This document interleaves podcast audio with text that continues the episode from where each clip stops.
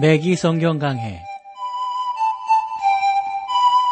Thru the Bible 제공으로 창세기부터 요한계시록까지 강해한 맥기 목사님의 강해 설교를 보내드리는 맥기 성경 강해 오늘도 목동제일교회 김성근 목사님께서 말씀을 전해주시겠습니다.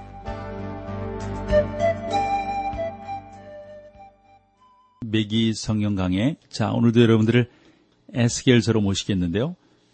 오늘은 11장에서 13장까지의 말씀을 함께 나누겠습니다. 주제를 본다면 예루살렘의 통치자들에 대한 예언인데요. 에스겔이 예루살렘의 멸망을 쭉 이렇게 보여주지 않습니까? 그리고 그 가운데 거짓 그 예언자들이 또 이렇게 나오게 되는 것을 우리가 볼 수가 있습니다. 11장에는 아직도 예루살렘에 있는 그 통치자들에 대한 예언이 나오고요. 대부분의 백성들이 이제 포로로 잡혀갔지만 예루살렘은 아직도 멸망하지 않았습니다. 시드기야는 아직도 왕위에 있고요. 그 통치자들은 하나님에 대해서 반역을 했을 뿐만 아니라 바벨론 왕 느부갓네살에 대항하여서 지금 반역을 하고 있습니다. 이제 하나님의 이제 역사가 그 가운데 나타나게 되는 거죠. 1절을 보세요. 때에 주의 신이 나를 들어 어, 데리고 여호와의 전 동문 곧 동향한 문에 이르시기로 본즉 그 문에 25인이 있는데 내가 그 중에서 아수레 아들 야샤냐와 분야야의 아들 어, 브라디아를 보았, 보았으니 그들은 백성의 방백이라. 그 백성들의 방백들의 이름이 하나하나 여기 이제 언급되고 있어요. 2절로 3절을 보세요. 그가 내게 이르시되 인자야 이 사람들은 불의를 품고 이 성중에서 악한 꾀를 부리는 어, 베푸는 자니라. 그들의 말이 집 건축할 때가 가깝지 아니한즉 이 성읍은 가마가 되고 어, 우리는 고기가 된다 하나니. 여러분 다시 말하면 이 통치자들은 다음과 같이 말하고 있는 것입니다. 이 성은 이제 우리들의 잔치다. 아, 그러니까 뭐라 그럴까 찻잔이 되어질 것이다. 대부분의 사람들은 떠나고 이제 우리가 이 모든 것들을 다 차지하면서 평화와 번영을 누리게 될 것이다. 이처럼 우리들은 아주 뭐 그런 면에서 좋게 어, 살게 될 것이다. 그러나 여러분 이게 얼마나 악한 생각들입니까? 4절 5절을 봐보세요. 그러므로 인자야 너는 그들을 쳐서 예언하고 예언할지니라. 여호와의 신이 내게 임하여 가라사대 너는 말하기를 여호와의 말씀이 이스라엘 족소가 너희가 이렇게 말하였도다. 너희 마음에서 일어나는 것을 내가 다 아노라. 하나님은 우리의 생각을 아십니다. 멀리서도 우리의 생각을 아십니다. 6절로 가볼까요? 너희가 이 성읍에서 많이 사륙하여 그 시체로 거리에 채웠도다. 그 통치자들이 하나님을 위하여 일어났던 사람들을 죽였던 것을 아, 봅니다. 10절이에요. 너희가 칼로 엎드려질 것이라 내가 이스라엘 변경에서 너희를 국문하리니 너희가 나를 여호와인 줄 알리라. 하나님이 심판하시는 목적은 사람들로 하여금 하나님을 깨닫도록 하는 데 있습니다. 11절입니다. 이 성읍은 너희 가마가 되지 아니하고 너희는 그 가운데 고기가 되지 아니할지라 내가 너희를 이스라엘 변, 변경에서 국문하리니 하나님은 그들을 심판하시겠다고 말씀하십니다. 에스겔서 11장 14절로 16절을 봅니다.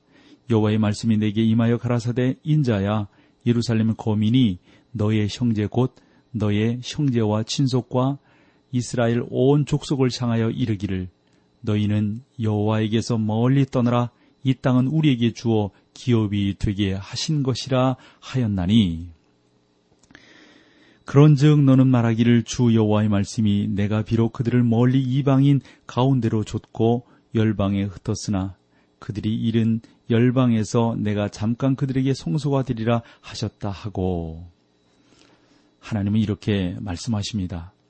나를 볼 남은 자들이 있을 것이다. 그들이 나를 볼 때 나는 작은 성전이 될 것이며 그들은 나에게 근접할 수 있을 것이다. 그것이 그 성전이 파괴되었던 때에 베푸신 하나님의 섭리가 되어질 것이다 하는 겁니다. 다니엘과 그 밖에 많은 사람들이 이 기간 동안 여호와를 찾았다라고 보는 겁니다. 정말 적은 숫자만이 하나님을 찾게 되는 겁니다.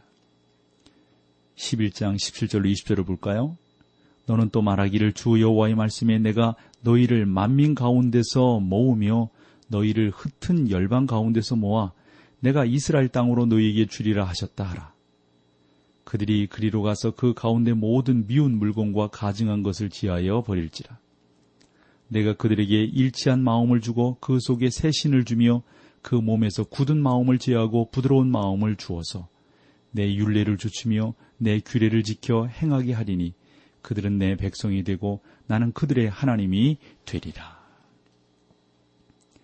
하나님께서는 백성들을 이 땅으로 어, 돌아오게 하실 겁니다. 그 돌아온 자들이 누구입니까? 하나님을 추구하던 자들입니다.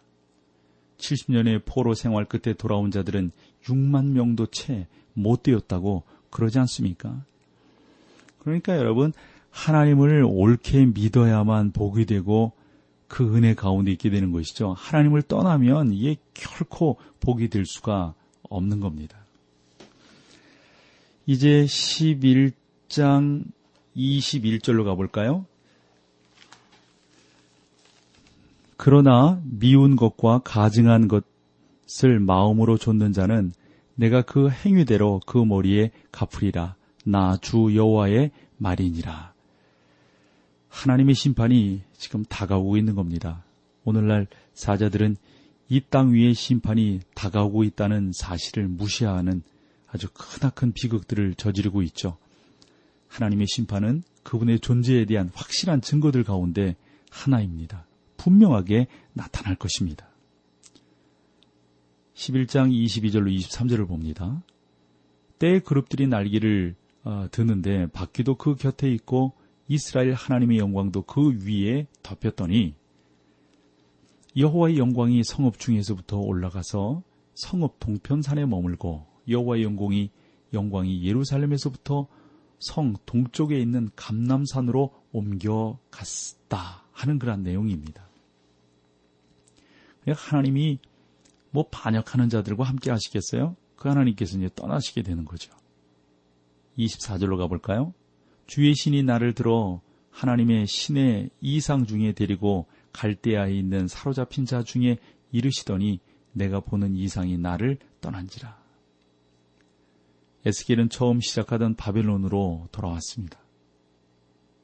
그리고 25절 봐보세요. 내가 사로잡힌 자들에게 여호와께서 내게 보이신 모든 일로 고하니라. 에스겔은 그 백성들에게 거짓 선지자들이 거짓말을 했다는 사실을 말해주기 위해서 지금 돌아왔습니다. 에스겔은 환상을 보았는데 예루살렘이 망할 것이고 곧 모든 사람들이 포로로 잡혀가게 될 것이다 라고 하는 것을 깨닫게 되는 겁니다. 에스겔은 하나님께서 그들을 심판하실 이유를 말해줄 수 있었습니다. 그 백성들은 에스겔의 말에 귀를 기울이지 않았지만 에스겔은 그들에게 계속 하나님의 징표가 되어야 했던 것이죠. 그리고 나서 에스겔이 예루살렘의 멸망을 이제 쭉 연출하게 되는데 그것이 이제 12장입니다. 이 12장은 심판이 임박했다는 이 에스겔의 계속적인 외침을 우리에게 소개를 해주고 있어요. 어, 그러나 백성들은 믿으려 하지 않았죠. 그래서 여기에서 중요한 것은 하나님의 말씀이 선포되었다는 사실 그 자체만으로도 상당히 중요한 의미를 담고 있습니다. 에스겔은 자기가 하나님의 말씀을 전했다는 사실을 분명히 여기서 밝히고 있죠. 자, 이제 12장으로 가볼까요? 1절 말씀입니다. 여호의 말씀이 또 내게 임하여 가라사대 그래서 본장에서 1절, 8절, 17절, 21절, 26절 에스겔은 다섯 번이나 여호와의 말씀이 또 내게 임하여 가라사대 라는 표현을 쓴다고요. 여러분 에스겔이 자기가 하나님의 말씀을 전파한다는 사실들을 백성들이 정말 좀 알아달라 정말 하나님 내가 하나님의 그 말씀을 선포하는 선지자다라고 하는 것을 얼마나 노력하고 있는지 여러분 우리가 여기에서 한 번 더 기억을 해야 합니다. 에스겔은 최선을 다해서 하나님의 말씀을 전하고 있는데 백성들이 몰라주는 거예요. 그래서 여호와의 말씀이 내게 임하여 가라사대, 내게 임하여 가라사대 이걸 다섯 번이나 12장에서만 말하고 있다니까요. 얼마나 여러분 간절한 표현인지 아시겠죠? 2절로 가보세요. 인자야, 내가 폐역한 족속 중에 거하도다. 그들은 볼 눈이 있어도 보지 아니하고 들을 귀가 있어도 듣지 아니하나니 그들은 폐역한 족속임이니라. 그러니까 이 지금 에스겔이 얼마나 답답해서 이 말을 하고 있는지 아무리 경고를 해도 그 경고가 안 들리는 거예요. 여러분 이 죄악의 눈이 가려지면요 결코 선한 것이 보이지 않습니다. 오늘날 사람들이 믿을 수 없다고 말을 하는데요. 왜 믿을 수 없다고 말을 하는지 아세요? 그들의 정신 상태가 그들의 마음의 문이 꽉 닫혀 있으니까 하나님의 말씀이 그들 가운데 믿겨지겠어요? 들리겠어요? 전혀 그 들리지 않는 것이죠. 그러므로 우리가 지금 말해요. 이 하나님의 말씀을 들을 수 있고 그 하나님의 말씀을 믿을 수 있고 그 여호와 하나님을 찬양하고 여러분 이게 이게 복이에요. 여러분 그러한 복된 여러분들이신 줄로 믿습니다. 자 여기서 찬송 함께하고 계속해서 말씀을 나누겠습니다.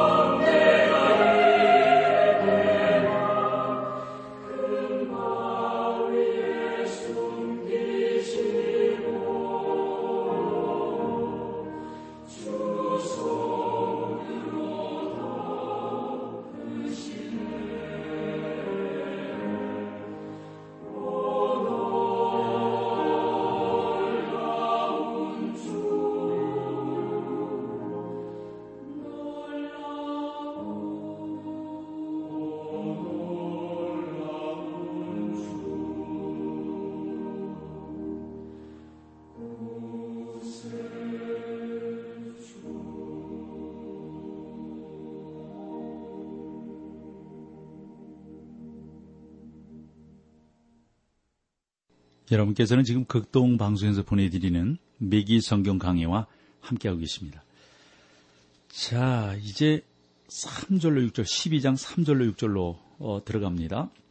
인자야, 너는 행구를 준비하고 낮에 그들의 목전에서 이사하라. 내가 내 처소를 다른 곳으로 옮기는 것을 그들이 보면 비록 폐역한 족속일지라도 혹 생각이 있으리라. 너는 낮에 그 목적, 목적에서 내 행구를 밖으로 내게 아, 이사하는 행구같이 하고 저물 때에 너는 그 목전에서 밖으로 나가기를 포로되어 가는 자같이 하라. 너는 그 목전에서 성벽을 뚫고 그리로 쫓아 옮기되 캄캄할 때에 그 목전에서 어깨에 메고 나가며 얼굴을 가리우고 땅을 보지 말지니라. 이는 내가 너를 세워 이스라엘 족속에게 징조가 되게 함이니라 하시기로. 여러분 이게 무슨 말씀인지 알겠죠? 이 하나의 퍼포먼스예요. 요즘식으로 말하면. 자꾸 그 행동을 통해 가지고 어떤 사실들을 보여주려고 하는 것이죠. 그런데 그 보여주려고 하는 그 내용이 지금 뭐 옳게 전달이 안 되고 있으니까 얼마나 지금 답답하겠어요. 마치 여행을 떠나는 것처럼 짐을 꾸리고 또 성벽 밑을 파고 길로 나오게 되고 여러분 이러한 행동이 어떠한 효과를 나타냈는지 상상을 하실 수 있겠죠? 깨닫는 사람이 있는 반면 노아가 산 위에다가 배를 지을 때 바보 같은 영감탱이 막 이러면서 했듯이 아마 그렇게 생각하는 사람도 왜 없었겠어요. 아마 사람들이 걸음을 멈추고 다 쳐다보았을 겁니다. 그러나 받아들이는 자가 극히 적었던 거죠. 8절로 12절을 볼까요? 이튿날 아침에 여호와의 말씀이 또 내게 임하여 가라사대 인자야 이스라엘 족속 곧 그 패역한 족속이 내게 묻기를 무엇을 하느냐 하지 아니하더냐? 너는 그들에게 말하기를 주 여호와의 말씀에 이것은 예루살렘 왕과 그 가운데 있는 이스라엘 온 족속에 대한 예조라 하셨다 하고 또 말하기를 나는 너희의 징조라 내가 행한 대로 그들이 당하여 사로잡혀 올라갈지라 무리가 성벽을 뚫고 행구를 그리로 가지고 나가고 그 중에 왕은 어두울 때 어깨 행구를 메고 나가며 눈으로 땅을 보지 아니하려고 자기 얼굴을 가리우리라 하라. 히드기야는 예루살렘 보좌에 있었고 거기 선지자들은 그 포로들에게 이렇게 말을 합니다. 보라, 느부갓네살이 예루살렘을 두 번이나 포위하여 포로들을 잡아갔지만 그 성을 불태우거나 파괴시키지 않고 또 왕을 처형하지도 않았다. 너희는 곧 돌아올 수 있을 것이다. 아무도 걱정할 필요가 없다. 그런데 여러분, 에스겔은 정반대로 말을 하는 거예요. 여러분 내 말을 들으십시오. 내가 방금 했던 행동은 예루살렘에서 벌어지게 될 일을 내가 묘사한 겁니다. 그곳에 있는 왕, 즉 시드기야는 자기가 매우 영리하다고 생각하고 있지만 그는 포위 중에 그 성을 빠져나가고 또 어? 그 빠져나가지만 그 성을 떠나면 그 땅을 다시 보지 못하게 될 것입니다. 여러분 왜 시드기야가 땅을 보지 못하게 되는지 그 이유를 아십니까? 그러면서 지금 막 크게 설교를 하는 거죠. 열왕기하 25장 1절로 7절에 나오는 하나의 그 역사적 사실들이 있는데 여러분들이 그 내용을 한번 읽어보시는 것도 좋아요. 왜입니까? 느부갓네살이 시드기야의 눈을 뽑습니다. 시드기야는 악한 거짓말쟁이였고 느부갓네살과의 약조를 어겼습니다. 이방 왕 이방 왕 느부갓네살은 예루살렘의 보좌에 앉아 있던 사람보다 훨씬 더 어떻게 보면 신사적이었다고 생각할 수가 있어요. 여러분 이렇게 생각을 해볼 수도 있죠. 오늘날 부정 직한 그 예수 믿는 사람들보다도 어? 교회는 나오지 않지만 얼마나 도덕적으로 살아가려고 애쓰는 그런 사람들이 있습니까? 이런 경우들 때문에 교회가 힘들어지고 욕먹고 그러는 거 아니겠어요? 17절로 19절입니다.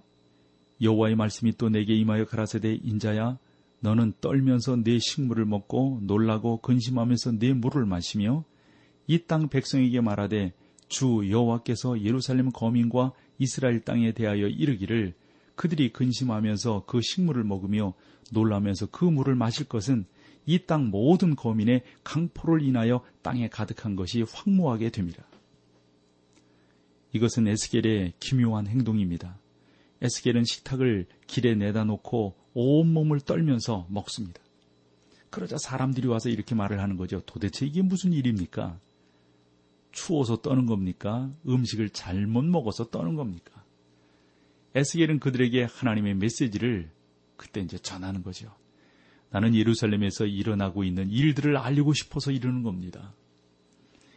예루살렘에는 기근이 왔습니다. 예루살렘에는 두려움이 가득 찼습니다. 예레미야야, 얼마나 무서운 메시지를 그 예레미야가 전하고 있는지 여러분 지금 아시겠어요? 22절로 23절 가봅니다. 인자야 이스라엘 땅에서 이르기를 날이 더디고 모든 묵시가 어, 응음이 없다 하는 너희의 속담이 어찌미니요.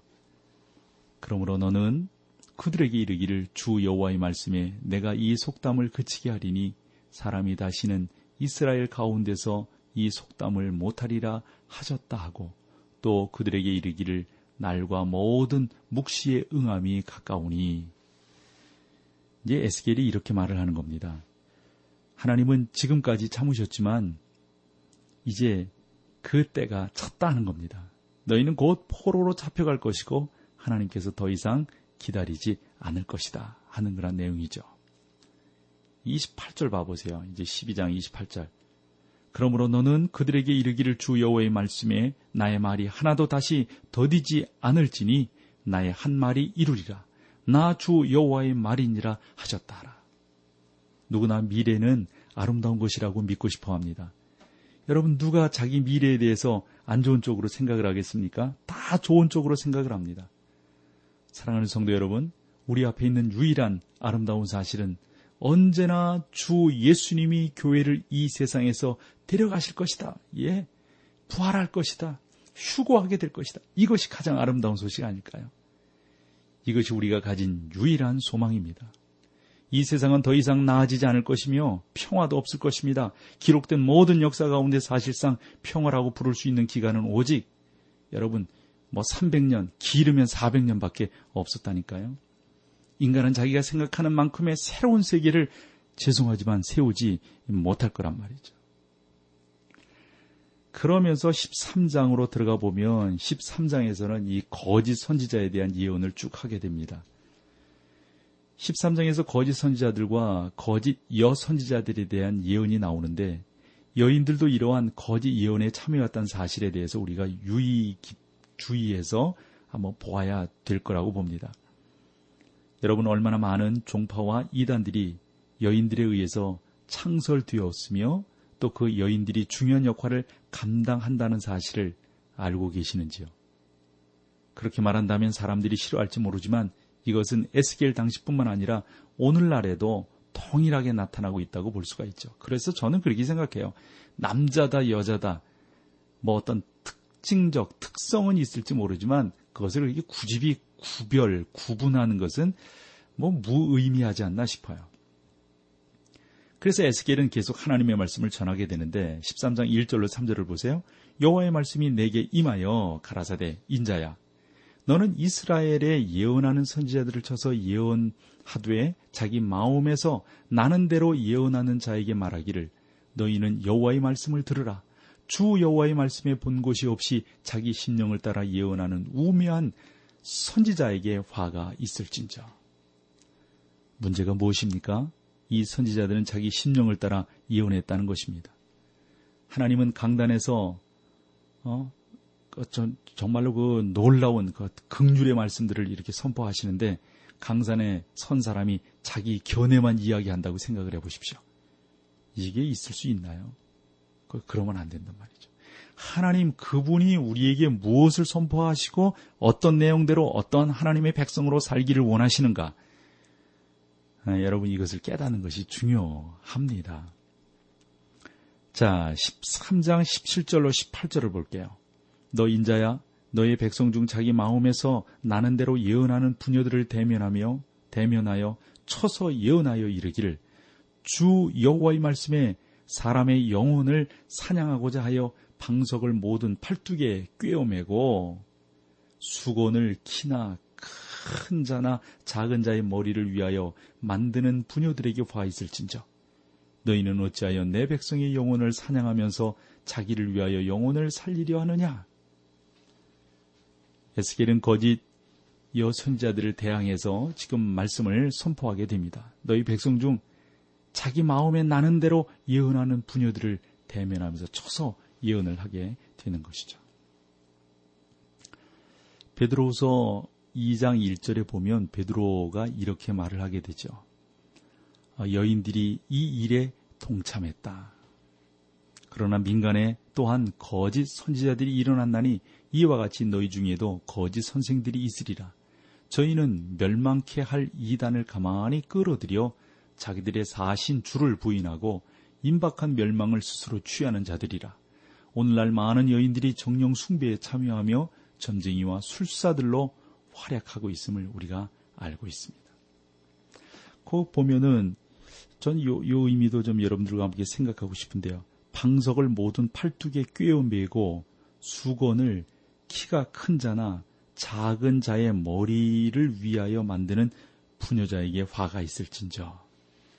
이 여인들은 사람들을 병으로부터 보호하고 해를 받지 않게 지켜준다고 아마 부적을 만들었던 것 같아요. 그리고 그들은 손을 얹어 아마 안수기도를 하지 않는, 않았나 싶어요. 손수건을 여러분들에게 그러면서 주는 거죠. 그 손수건은 병을 낫게 하는데 도움이 된다. 뭐 이러면서 주는 것 같아요. 우리 사랑하는 매기성 영강의 애청자 여러분. 오늘날 우리들이 목도하고 있는 이 세상도 그렇지 않나요? 거짓된 모습들이 많단 말이죠. 이것은 인간의 역사만큼이나 오래된 거짓의 모습들입니다. 맥기 성경 강해 지금까지 Thru the Bible 제공으로 창세기부터 요한계시록까지 강해한 맥기 목사님의 강해 설교를 목동제일교회 김성근 목사님께서 전해주셨습니다. 이 시간 방송 들으시고 청취 소감을 보내주신 분께는 나침반 출판사에서 신앙서적을 보내드립니다. 청취 소감을 남겨주실 분들은 극동방송 홈페이지에 매기 성경 강해로 들어오셔서 사연을 남겨주시거나 문자로 참여하실 분들은 한 통에 50원의 유료 문자 샵 1069, 샵 1069번으로 보내주시기 바랍니다. 매기 성경 강해 오늘 순서를 마칩니다.